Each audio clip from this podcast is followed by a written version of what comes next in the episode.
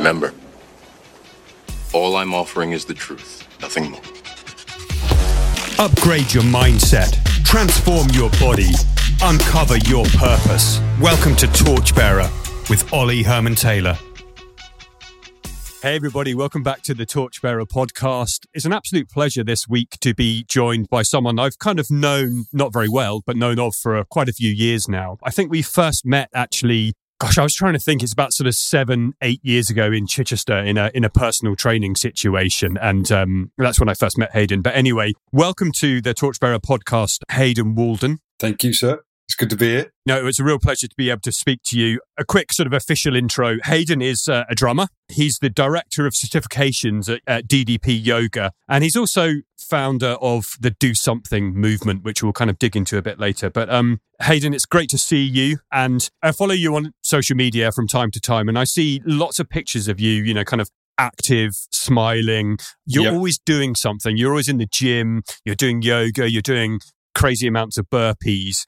Um, yep. so basically, you know, obviously that's a huge part of your life at the moment is is kind of like training, is activity, you know, is sort of fitness and, and making the most of yourself. But it, it kind of wasn't always like this from what I understand. You know, I think, um, could you just tell us a little bit about your story, sort of starting from childhood? Because I know that you were kind of written off in a sense in terms of movement and balance and physical yeah. abilities. So tell us how you got from there, that point where you were written off to all of these Instagram posts where you're crushing it, lifting heavy weights. so the first thing I'll say is I was diagnosed with dyspraxia when I was I think I was five or six. My parents, my mum in particular, noticed there's something wasn't quite right in like my growth. She was a, a nurse that worked with babies and, you know, she'd seen kids grow up and something quite wasn't quite happening the way it should happen. You know, I would struggle holding a pen. I would struggle with the order of the day, like structuring things. Like most children, you teach them that they get up, they clean their teeth or they have their breakfast, they clean their teeth, they get dressed, all of that. I just couldn't comprehend this. And then I was uber clumsy. And when I say uber clumsy, I mean, I would fall over my own big toe, like just anything. If it was there, I'm going to fall over it. If it's not there, I'm still going to fall over it. So we went through a bunch of testing. A lot of, I was, at the time I was in Derbyshire, I was in, born in Chesterfield. So we were going to the child development center in Chesterfield, and I was seeing like a child psychologist and I can't remember the therapist. It was a pediatric therapist and things like that. They were helping me with all these skills, and finally they came out with this diagnosis that I had what was known as clumsy child syndrome. Which, let's be blunt about it, this is 1985, 86. They they didn't mince words. It was clumsy child syndrome. There was nothing fancy about it. So from that moment on, I'm known as being clumsy. And then it gets turned into dyspraxia, which then they find out there are other things to it. So dyspraxia, dyslexia can be interlinked. Some people with dyspraxia have better reading skills than normal people. I'm one of those. My reading was always above my age, but others have got the same kind of traits as dyslexics and they cross over. There are very big paths within there that can meet and you know, you can find a dyslexic that will be clumsy but isn't necessarily dyspraxic and vice versa. So one of my big things was the fact that obviously I was really clumsy and I was really uncoordinated when it came to catching and writing and all of these normal things that children should be able to do by sort of eight and nine, I was still struggling with. And, you know, you said about being written off. Like, I remember school sports days being hell because we were made to do them at primary school. There was no get out clause. There was no, like you couldn't take a doctor's note in and say he's not up for doing it. You just had to do it. And people at home can laugh about the idea of a primary school sports day being fun. But for me, it was the worst day of the year because I couldn't run. I couldn't catch. There was no way I was going to win the egg and spoon race, let alone complete it. I couldn't do the sack race. And there was a, my mother had a, an article published in, I can't remember the name of the magazine. It was one of those big uh, 80s like women's magazines and she managed to get an article about me published. And in that article, the one thing that stood out to me was she said that she used to stand at the finish line of every sports day in tears because I wouldn't be last. I would be miles back. Like last was the kid that came, you know, a couple of minutes behind everybody else. And I was still near the start line. I was still miles away from everybody.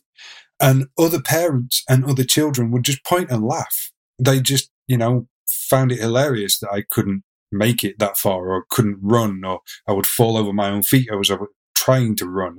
All these things that uh, now I can sit and look back on, but it, it escalated to a lifelong bullying issue that came through school because I was the butt of everybody's jokes. And it kind of, it could have scarred me for life because of the way that it was dealt with, not by my parents, but just by the professionals involved at school, as well as the the uh, fellow pupils and their parents. It could have left a lifelong issue. However, my dad was a drummer, and my mum was very positive. So there were two things that came out of this. The first one is my mum was always correcting me and trying to help me, trying to teach me how to do things like if I was walking, I had a weird gait when I walked. I would walk with my ass backwards and my chin forwards and my mouth open. And it was counterbalancing because I felt like that was the only way I could stand up straight. And I wasn't anywhere near straight. And she would say, say things like, stick your bum in, lift your head. You know, we're walking down the street. Stop, pull your teeth together, put your mouth together, lift your head, stick your bum in, walk with your feet, one foot, then the other foot, one foot, then the other. And she would just coach me through that. Um, and she would say really nice things like, if you want to be able to do this, you've got to practice it. You've got to work at it. And I would hold a pen. I've got a very unique way of holding a pen even now. I hold it, I'm sitting here holding it on the screen because instead of most people, they'll do this thing where they have like the two fingers and a thumb. I hold it in almost all four fingers like that, like a, a Just so you can stabilize it. Yeah. Yeah. And I'm still, I'm 41 years old and I still do that. So, and I'm left-handed, which also doesn't help. Uh, I can't tell you the amount of times that I've blurred my own handwriting at school as I've gone across the page writing and come away with that's a challenge in itself, isn't it? Hand. it is. you, they used to tell you to turn your page like at an angle so you didn't do that, but that wouldn't work for me either. I remember friends of mine, left-handed friends, and they, you know, they they eventually developed a style where they had to have their arm kind of right over the, you know, away from the paper and have their wrist bent round at an angle. But um, yeah, uh, obviously your mum, you know, she was a very, you know, she she sort of took all of this in her stride by the sounds of things, and you know, just like kind of kept working with you and helping you develop a bit of a kind of practice work ethic around Hundred percent, and she fought for all the right things. Like um, I was gifted. Nowadays, kids are gifted if they struggle with writing. They're gifted the chance to work on laptops and PCs in school. I was gifted an old school typewriter, which at cool. the time, yeah, it's great. But again, we're back in the eighties, so instead of me being sat at a table with everybody else, I was sat at the back of the class, facing away from everyone on this typewriter that was going click, click, click, click, click, click, click. And again, another reason to be the butt of everybody's jokes. Another reason for everyone to kind of go, look at him. He's different. He's weird.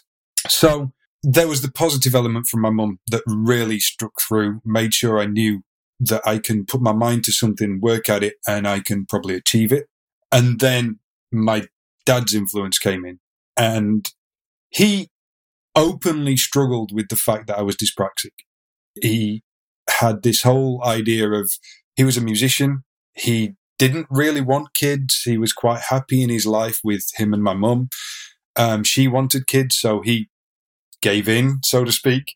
And along I came, but I wasn't just an easy child. I was in a lot of ways, but there were these other issues. And he hated watching me get bullied. He he would try and stand up for me. He would try and do all the right dad things that sometimes weren't the right dad things to do. And then it all changed massively around the age of eight. He had got a drum kit set up home. He'd always had this drum kit set up home. And one day, I can't remember how it came about. I think I just went in to kind of go, can I have a go? And, you know, there was obviously the shared look between him and my mum about whether I'd be able to do anything or not. And there was the anticipation of what's this going to do? And at the age of eight, I could kind of grasp the idea of, well, my right arm's going to do this thing, my left arm's going to do this, and my right foot's going to stamp on that pedal and make a different sound. And if I do them on this different beat at this point, you get something that sounds right. So it felt semi natural. Which is interesting. You know, I, I, think I've played the drums twice in my life, you know, on, on kind of friends' drum kits. And I've, I consider myself you know, a good mover and, you know, well coordinated and things like that. But it's bloody hard. Like it's a really, it requires a, a, very different level of concentration and kind of physical coordination. So the fact that you've gone from what you've described, you know, in kind of uh, um, the walking posture and t- trouble gripping a pencil, etc. Yep. To almost kind of almost this. It sounds like it kind of clicked a little bit. You know, I'm not saying you were an amazing drummer from the very very get go, but it sounds like it kind of it clicked and sort of obviously, even though it's complex for many people, it's actually something that probably your brain computed in a way. It, does that make sense? Yeah, massively. It kind of felt right to have these sticks in my hand. It felt right to use my right hand as a leading hand as well. I'm left handed. My dad's left handed, but he plays drums right handed. So it gave me dexterity, which I'd never had. You know, I, I couldn't catch, I couldn't play football, but suddenly I can understand that my right hand, left hand, my right foot, and my left foot are going to do four different things, and I can do that. And I can also count mentally, either out loud or just internally, to make sure I'm in the right place and know what I'm doing from left to right. And it did feel like an alleluia moment, but then the childhood thing stepped in, and there were Nintendo games consoles and Roald Dahl books and you know those sort of things kind of took over so maybe about three months after trying i kind of gave up. I did the kid thing of like i've tried that now i'm done i'm moving on. And i've done drumming you know, yeah I've, I've done my bit thank you. I'm moving on to something new. And again it was fine. You know i got through the rest of primary school just as a a bit more confident because I felt like, okay, if I put my mind to something, I can do it. It didn't help with sport. It didn't help with physical activity. It helped with everything else, with maths, with English, with even down to the fact I discovered I liked being on stage.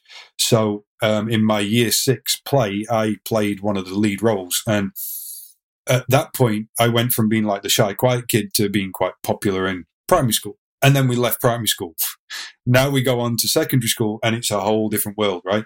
Was it like starting again? Because I wanted to just pa- get pause you there for a minute and just ask you about, you know, when when you felt like you were the kid at the back of the class typing, you know, and when you were the one who wasn't a little bit behind in sports day, you were literally still on the kind of finish line.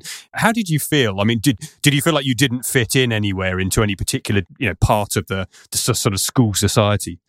Yeah, I mean, to give you a really good example, football.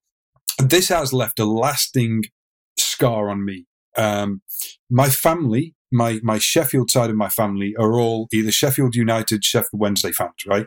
I'm not a football fan. I've been brought up around it to watch it, not with my dad, but with that side of the family. I'm not a football fan, and this is why.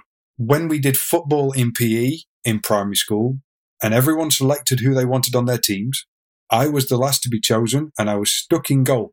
And I wasn't stuck in goal for the reason of, well, you're going to stay in goal and that's fine. We'll not let anything get close to you. They used to take target practice at my face. They used to try and hit me with the ball because I couldn't catch it. Now, not all the time. The teachers would step in. I had some very good teachers that understood what was going on and they would step in and say, you know, we can't do that. But even at lunchtimes, you know, hey, let's go play football.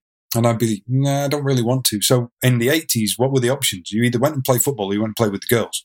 And I would get picked on for playing with the girls or get beaten up with a football in goal if I went and played football with the boys. So I had no options.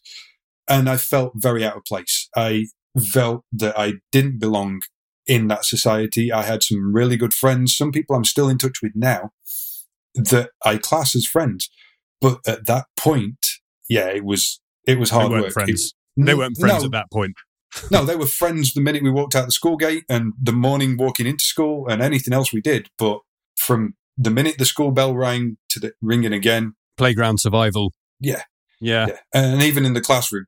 Yeah, so you felt very, very kind of isolated, and you know, did you feel really pissed off about the sport side of things and the coordination, the dyspraxia sides of things? Did you feel different? not just isolated. Did you feel different? Did you feel pissed off? Did you feel angry? What did you experience?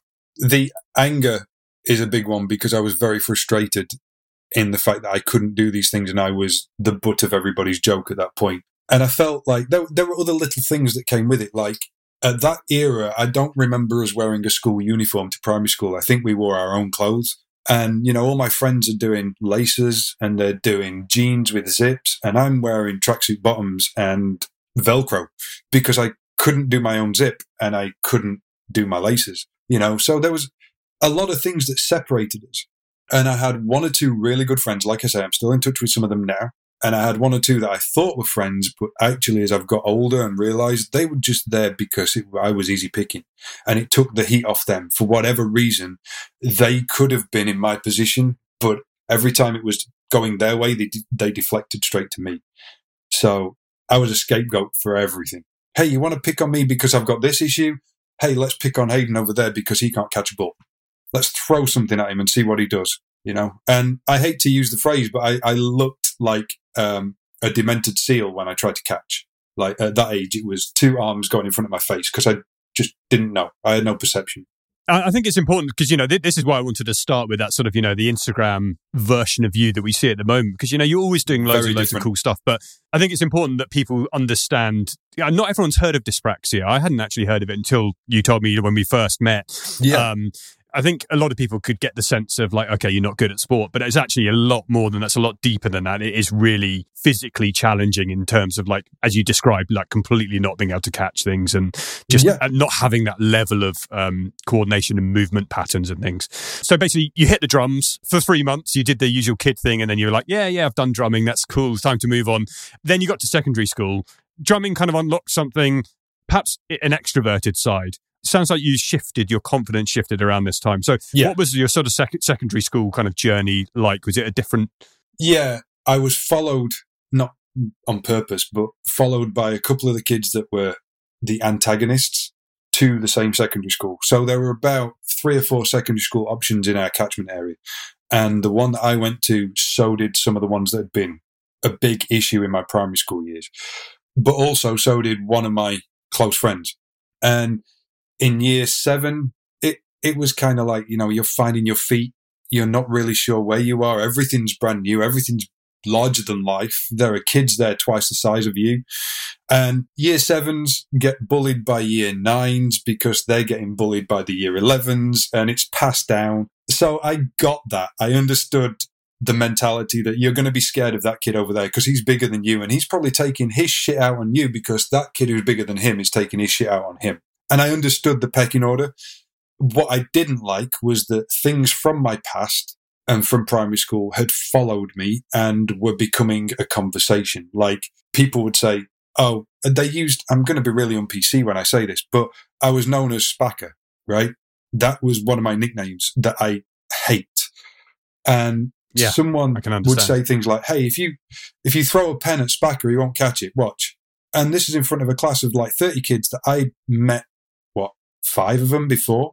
So suddenly everyone know now, now knows that you throw something at me, I can't catch it. They know that if you play football or any kind of ball sport, it's more likely going to hit me in the face or in the balls than it is in my hand, you know?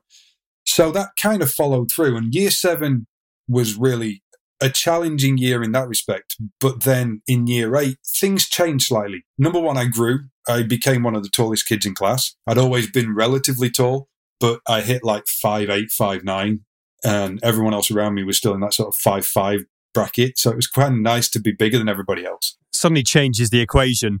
Massively. Yeah. You don't even realize it at the time, but once you can see over people's heads at school, you've got an advantage. And now less people are going to kind of tackle you. And the ones that do tackle you, if they're shorter than you, they're the ones to watch out for. Like in real life, they're the ones to watch out for. They're the, they're the alphas, quite literally. Because if they're only like five foot three, five foot four, and they're going to take on a guy who's five foot eight and not worry, yeah, you know, you want to watch out for them. That happened to me um, in year eight. We, our, our school amalgamated with another school in my year eight. So I'd made all of these new people, friends, and new bullies, and then we all amalgamated again in year eight. So it was like starting again. But by this point, I was taller than everybody else. And um, another running theme through this is the fact that I discovered wrestling. Now, I'm not trying to put off half of your listeners by saying this. I'm 41 years old. I'm a lifelong wrestling fan, and you will understand why when we get to DDP yoga. But I discovered wrestling, and that changed my personality on how I could look after myself. Because suddenly, you know, I wanted to be at that point, it was Hulk Hogan, it was The Undertaker, it was people like that. And I wanted to be someone like that. So I would, my hair was a little bit longer. I wasn't really growing it, but it was a bit longer. I'd try and cover it in my eyes. I'd walk around like The Undertaker. And if anyone decided they were going to come on to me in any way and try and face up to me. It was my hand would go around their throat. I'd pin them against a wall. People kind of stopped picking on me as much. I still wasn't active in that way, you know, but it definitely helped there seems to be, you know, there was a shifting point, obviously, wasn't there? Because you know, you developed this kind of, I guess, tenacity, you know, and I'm sure that that's that's happened at various different points with different influences. But the wrestling, yeah, obviously, we'll we'll unpack that a lot later. But you know, like proper classic, like, like I guess 90s at this stage, like the 90s proper wrestling, you know, yeah, exactly. Hulk yeah. Hogan. You know, I, I wasn't hugely into wrestling, but I did. I loved the Undertaker just because he was he looked super cool. Uh, yeah. So so obviously, I guess that you know you you understood that with your size and also with your appearance, you could perhaps start to uh, intimidate people a little bit, and and I guess that changed the changed the balance. It did. It shifted it ever so slightly, not massively, but just enough that it made me not want to necessarily put up with people's shit anymore particularly those that had followed me from primary school. I remember pinning one kid against a wall and I got in trouble because I choked him out. And I didn't mean to. I was, I was 12 years old and I had no idea what I was doing, but he passed out in my hands and I had a asthma attack. And that got me in trouble. But at that point, that stopped anything happening for another few months. You know, it gave me a bit of clearance for a little while. Like people would look at me differently. Instead of calling me that name, they'd be like, don't go near him. He's weird. Like, well, that's good. I'd rather have that than have everything else. Took the pressure off for a little bit. Yeah. Yeah. And so with the wrestling, like with the wrestling, were you just a fan who was like, yeah, this is cool. I love this.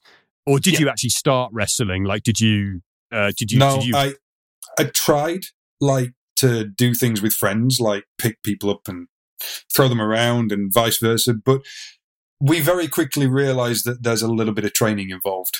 Um, yeah. You know, irrelevant of the fact that, so my, my mum's cousin was a professional wrestler in England, uh, a deaf wrestler by the name of Alan Kilby. And we used to watch him on World of Sport on Saturdays. So it had kind of been in the blood to become a fan and watch this stuff. But the American wrestling was obviously very different to British wrestling. But you still knew that there was some element of scripting involved. There was some element of tomfoolery would be the right word that I would think of as a kid, right? because how many times can you wind someone's arm up before it doesn't snap, you know? yeah. And if you're punching someone in the face, why is he not getting a black eye? So I would always ask myself these questions. So I kind of knew there was some kind of training involved. But yeah, I I tried it once or twice, and you realize that when you when you slam your friend onto concrete, it's not best. It's not quite idea. the same, is it? no. yeah, yeah. And if you if you actually hit someone and break a chair over their back, you, you get a different yeah. result in real life. But it's the show. It, it's a big kind of um, experience, and it's fascinating those guys actually because you know a lot of them were kind of muscle bound. You know, like I mean, you know, yeah, clearly using lots of steroids and things like that, but they're very talented physically talented, gifted people who could, you know, do incredible acrobatics and, you know, make it quite believable, even though there was that what you call tomfoolery. So yeah, yeah no, I can I can see how it would be a, a, an influence and a kind of you know kind of something really enticing. And it it did pay sort of dividends down the line for me as a fan because I didn't realize at the time, but the physique, the Hulk Hogan Ultimate Warrior physique, I was looking at and going, I want to look like that when I get older. But there wasn't you know, you're 12 years old, you're kind of like, I can't really do much. I remember my granddad bought me some weights at one point and said, you know, if you want to look like Arnold Schwarzenegger, then you need to list these things. Bought me some dumbbells. But there wasn't that mentality at that point to go, I'm going to train. I'm going to figure out how to lift or I'm going to run or it was just at some point in my life, I want to look like that. I want that physique you kind of mentally stored that physique and he's like yeah know, at some point that's on my that's on my goal yeah. list and when i'm when i'm big enough to kind of work out how to do it then then I'm going to go for that. Okay, yeah, cool. That definitely happened. And then uh, again, there was the shift, as you do every year, sort of through school. There's a, a slight shift, whether it be educationally or hobby, activity wise, or just you as a person. So in year nine, the shift came because my dad started teaching drums at my school, and I avoided it like I wasn't interested at all. As far as I was concerned, it was great he was doing that on a Monday lunchtime, but at that point I just wanted to walk around and pretend I was the Undertaker. That was good enough for me. Is that because you were avoiding your dad? Like you did just didn't want to be around your dad in school? No, ha- I was quite happy to be around him. there were a few people in the group that I didn't necessarily want to mix with. Uh, one of them had been a, a sort of primary school associate who had been a reason for a lot of the mental anguish I'd gone through. So I was kind of avoiding it for a few reasons. And then that said person, I'm going to not name any names of people like this at that point, but that said person on the school bus, we always sat next to each other because uh, my theory was the better the devil you know, right? So sit with the same group. At least that way, if there's going to be any grief, you kind of know what to expect. It's going to be the same old shit you've had for the last five, ten years. And he sat next to me and he pulled out his sticks and he said, So Terry taught me this today. He taught me a paradiddle and he started to do this sticking pattern, right? And he was going right, right, left, left, right, right, left, left. And I grabbed his sticks. I've never been so physically assertive, but I grabbed his sticks off and went, That's not a paradiddle, you idiot. And I got on the back of the seat in front of me and I went right, left, right, right, left, right, left, left. That's a paradiddle. And then I did it double speed. And I did it for about two minutes and then stopped, handed it back, and he went, Oh, yeah, that's right. Sorry, I got it wrong. Put his sticks away. He didn't talk for the rest of the journey home. And when we got back, I sat down and was telling dad and mum all about this. And I said, Yeah, he, he got it wrong. So I corrected him. My dad went, What did you show him? So I got a pair of sticks and I did right, left, right, right, left, right, left, left. And dad said, Right, do that faster. I did it again. And he went, Now do me a double stroke, which is right, right, left, left, right.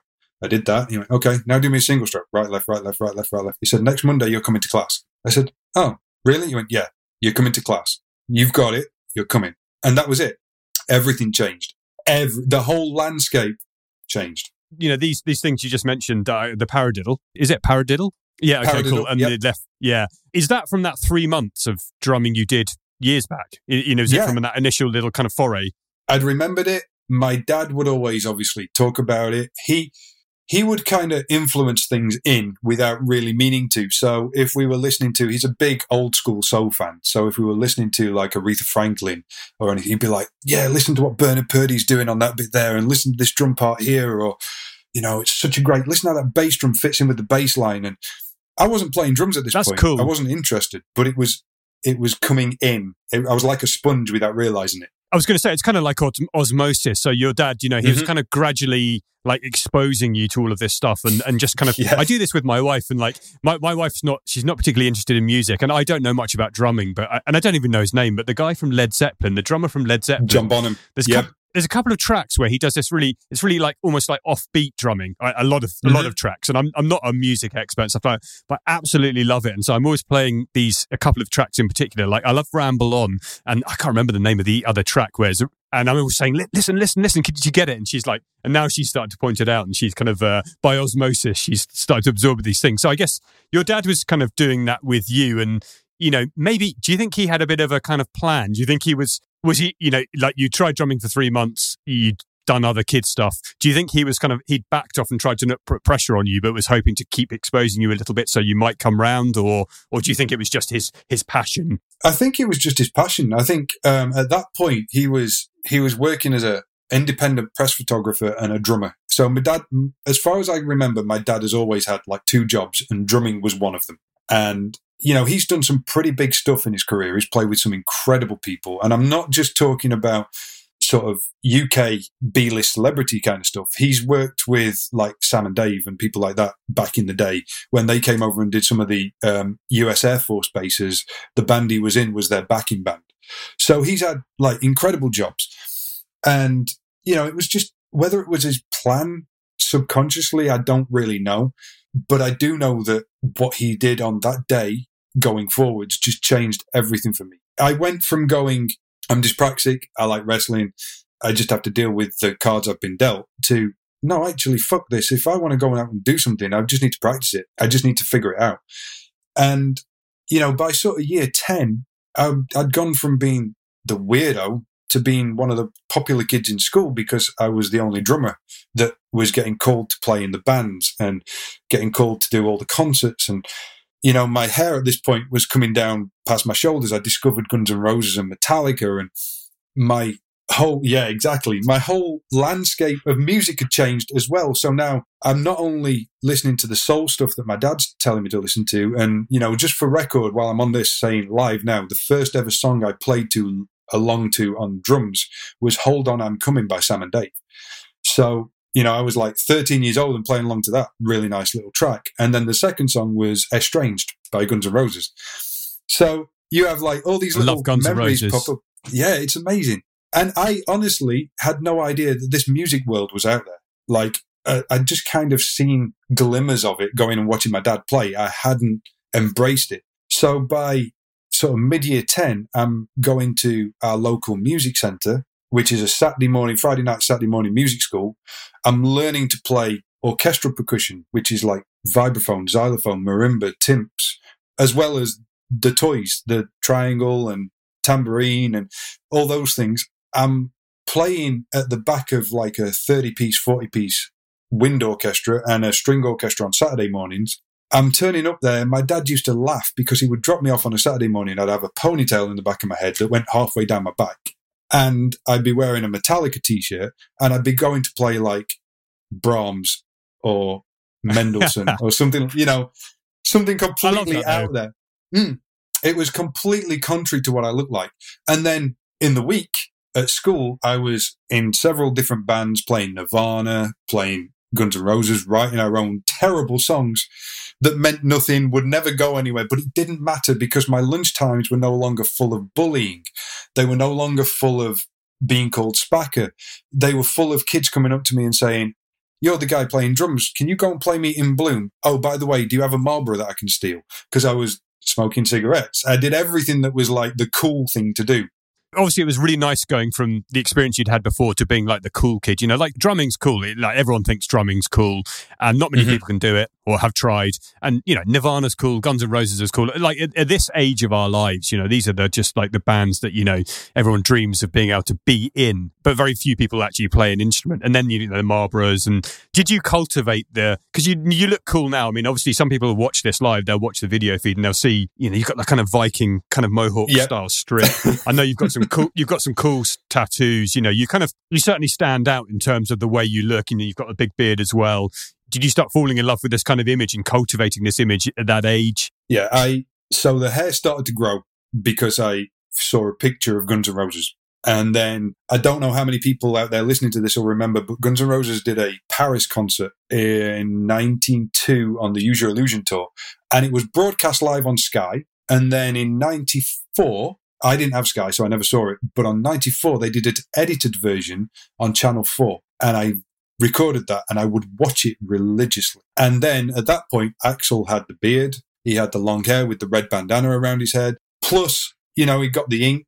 And then you've got Matt Sorum playing. I modeled myself on Matt Sorum with the drum kit in how I wanted it set up and how I played. Like it was either a cross between Dave Grohl or Matt Sorum because I wanted to hit hard. I, I had a lot of pent up frustration from everything that had happened. So if I'm playing with a band doing those kind of things, I'm going to try and destroy the drum kit. I'm going to try and hit as hard as I can. But at the same time, you've got that other image going through where I'm hairs tied back and, you know, once a term on a Saturday night in a school hall, I'm wearing a bow tie or a tie and a white shirt and I'm playing a nice glockenspiel part and reading from music. So I had every option available to me. And it was really nice to sort of reach year 11 and sit there and go with a, a school careers guidance counselor, as the Americans would say careers guidance counselor. I can't remember what we called them at that point, but it was like she sat there and said, So what do you want to do when you leave school? I said, I want to be a drummer. She said, Well, that's not a real job.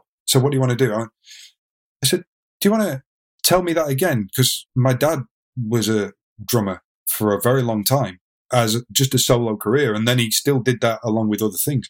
He said, well, it's not really a career, is it? Yeah. Why can't I do that?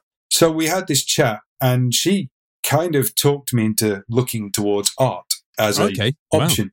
Wow. And I said, came out of there and said to my dad, like, and my parents that that's what happened. And I can't remember exactly how the conversation turned, but we found a local college because nowhere in our area in sixth form colleges did music at that point unless you went to another sixth form school. And I said, I don't want to go to school again. I'm done. I wanted to go to college. I wanted to express myself. So the image thing comes back, right? I wanted yeah, to, you wanted that freedom of college, you know, and like doing basically, you know, turning up and expressing yourself how you want. If I wanted to walk around in the Live Shit Binge and Purge t shirt that I had from Metallica or the Cradle of Filth t shirt that I can't name or any of those sort of things, and I wanted to say halfway through a lecture, excuse me, I'm just going to go out for a fag, I'm going to do that at college. At school, you still had to wear a shirt and tie and you still had to do certain things. So I felt like I needed a college atmosphere over school. So we found a college that was 25 miles away.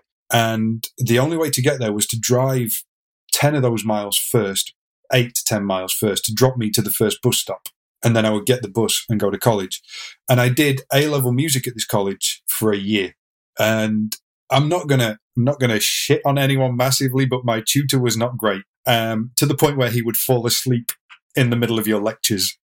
Uh, Seriously, so not very not very inspirational. Then not not the kind of person you're going to model yourself on and say, yeah, wow, some this person's doing it, living their dream. Oh man, he like one time I remember this so clearly. There were eight of us in the A level music class, and he fell asleep. At, I think it might have been a ten o'clock class, and we sat in silence for like 45 minutes, not sure what to do. And finally, one of my friends, I think he might have been a trumpet player, was like, Shall we just go and have a fag and just go home? And was like, Yeah, yeah, come on. So we all started to sneak out, like putting the chairs back under the table and packing your bag quietly. And no sooner had we done that and got to the door, he woke up and went, So, as I was saying, and continued his conversation as if he'd just taken a breath with a 45 minute kind of lapse in, between that. So That's impressive. Weird. Yeah. We think he had narcolepsy, like massively, really bad. So I didn't continue that course, but they ran uh, a BTEC in popular music.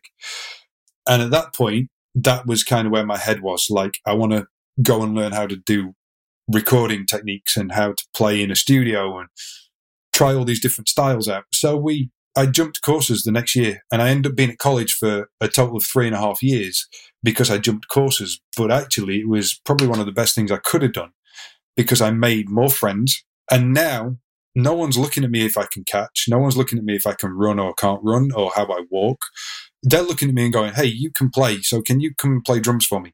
If I've got long hair, I cut my hair mid, mid 97, just before my driving test, actually. I cut my hair and I went to David Beckham curtains, which was like the worst look. That look was not great. yeah, I, I went from being like Anthony Kiedis with long straight hair, almost like waist level, to like David Beckham. And that lasted for three weeks before I shaved it all off. So again, it's that image thing. I've always wanted to kind of portray some kind of image that fits the mentality behind what I'm doing. So as a drummer, you can't necessarily look like David Beckham playing drums you can't. Yeah, you don't get taken seriously. I guess there's that, that, that credibility no. angle, isn't there? Uh, and yeah. also, like, I mean, because because I guess with drumming and with the, you know the popular music, you kind of you found your first tribe. Uh, I guess if that makes sense. You know, you found. Yep. Yeah, I really belong here. I really feel this is what I absolutely love. I want to look like these guys. I, I look up to. I want to sound them like them. I want to smash the drums hard like them. So you found that you you found a place you really fitted into, and that's that's obviously a formative experience. Yeah, and it carried on then through the remainder. So I'm going to skip forwards a little because I obviously needed to get jobs. I needed to work, which became a bit of an issue between me and my parents because I was quite lazy. I ended up doing various jobs around college. One of them was working at Thornton's Chocolate Factory, which was I would go to college in the day and then work in the evening. So I found out that I have a innate skill of grafting. I'm not afraid of hard work. I'm just lazy, or I'm not now, but I was just lazy to like well, if the option's there to stay in bed and bum money from my parents, I'll do that versus go out and earn it. That paid for my first tattoo. That paid for various things to do with my car and made me have money to go out and do more stuff, which was cool. What was your first tattoo? My star sign, my Leo. Okay. And it's cool, looking cool. very and that was old age, and faded right now. And that was age like what? 18. 18. Okay. Okay and that was the, obviously that's the start of another journey, you know, like an ink journey, which oh. I'm sure you'll come on to in a bit. But um, that's what I understand. Once you start, it, uh, I think it's hard for people to stop. But and I'm going to ask you about that definitely a bit later because I've been going round and round for quite a while now about getting my first piece, but um, I haven't committed yet. But anyway, so you're, you're, you're you're kind of do it.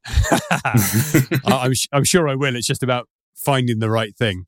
But um, Yep. so, so you're there. You're working in the kind of Thornton's job factory, uh, chocolate factory, reluctantly. Uh, Yep. Yeah. And then what's the next step? Like, how do you? Where do you go from here?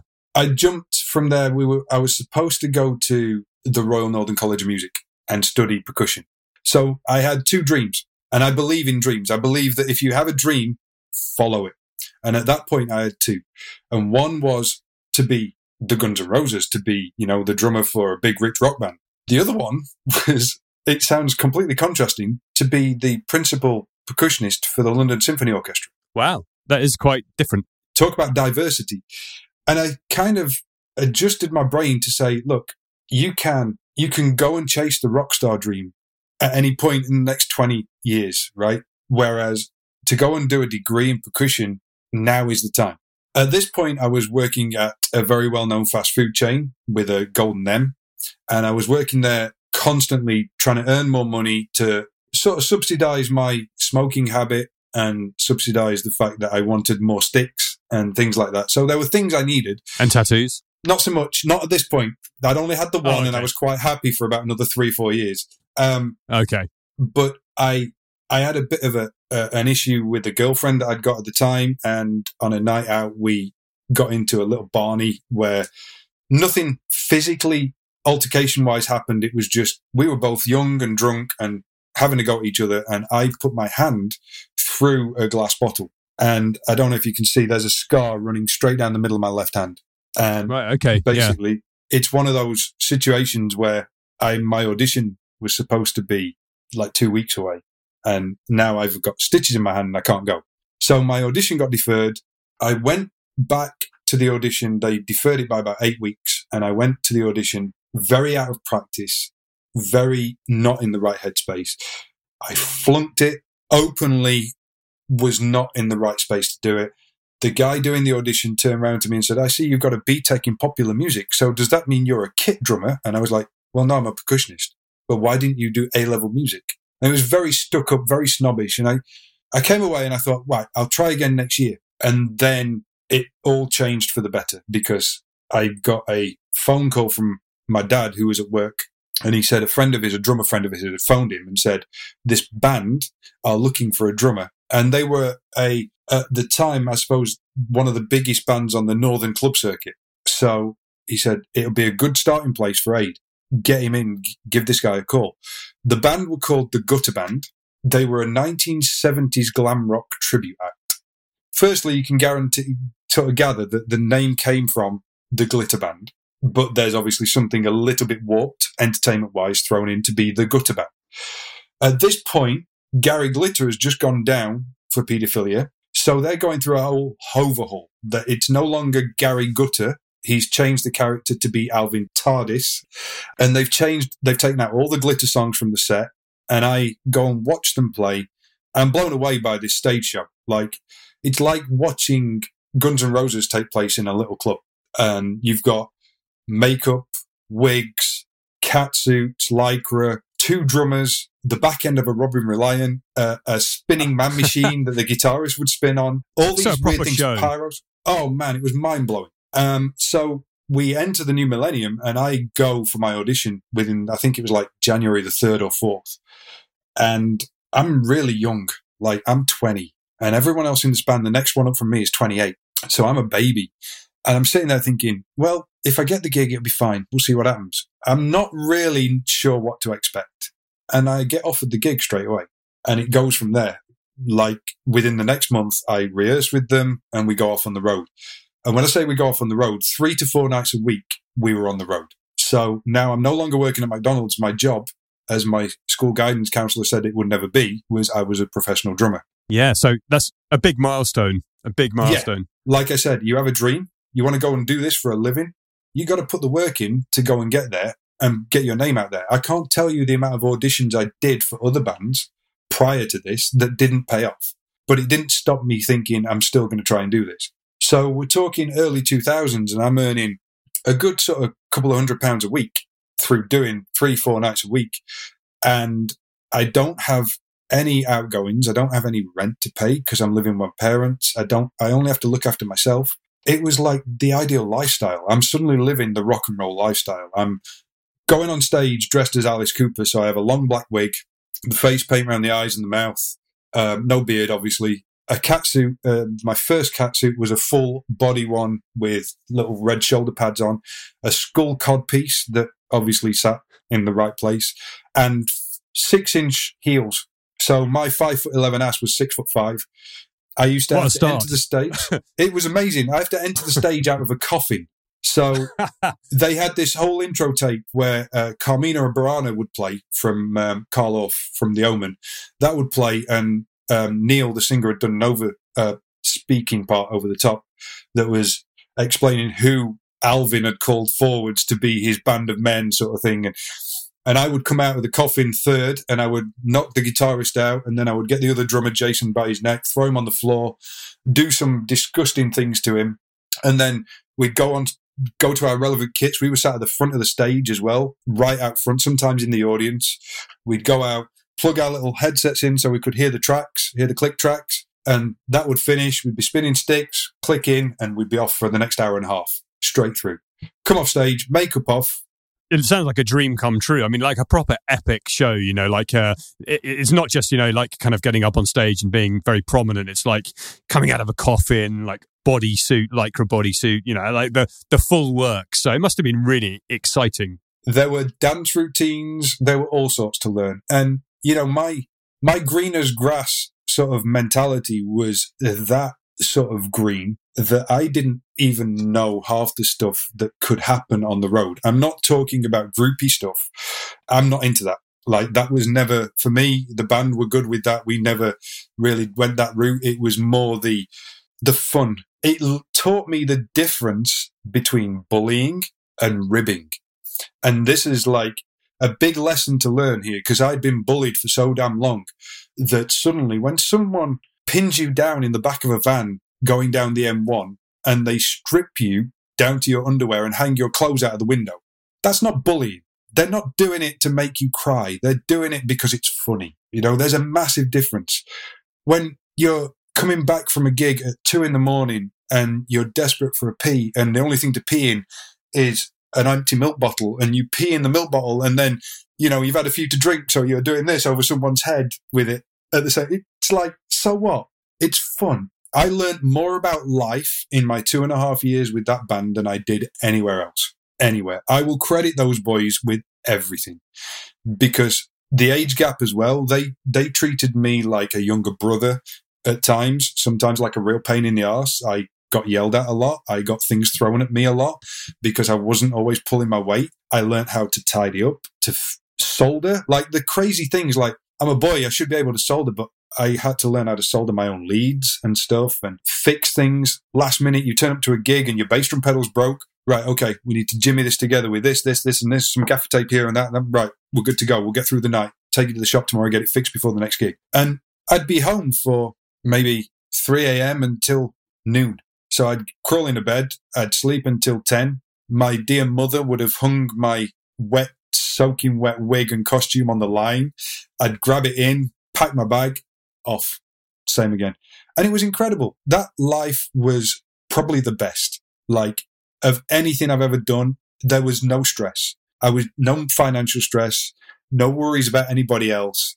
The girlfriend that I had, it lasted another year into that and then that ended. So I lived a bit of a single life for a little bit on the road, which was nice. And then suddenly you start to get itchy feet and you start to want to see where else you can go. I've done a few gigs with one or two other people as well. So I got word that the European version of the Rocky Horror Show were looking for a drummer, and that came up. So I auditioned for that. And after two and a half years with the Gutters, I jumped ship and went to Holland. Not Holland, sorry, to Austria. We went over to Austria and started the Rocky Horror Show. And I did that for first tour was six weeks. So that again escalated the the lifestyle quite dramatically because now I'm away from home now you're in a position where you're you might play the same city for two nights, but then you're off on a coach to the next city.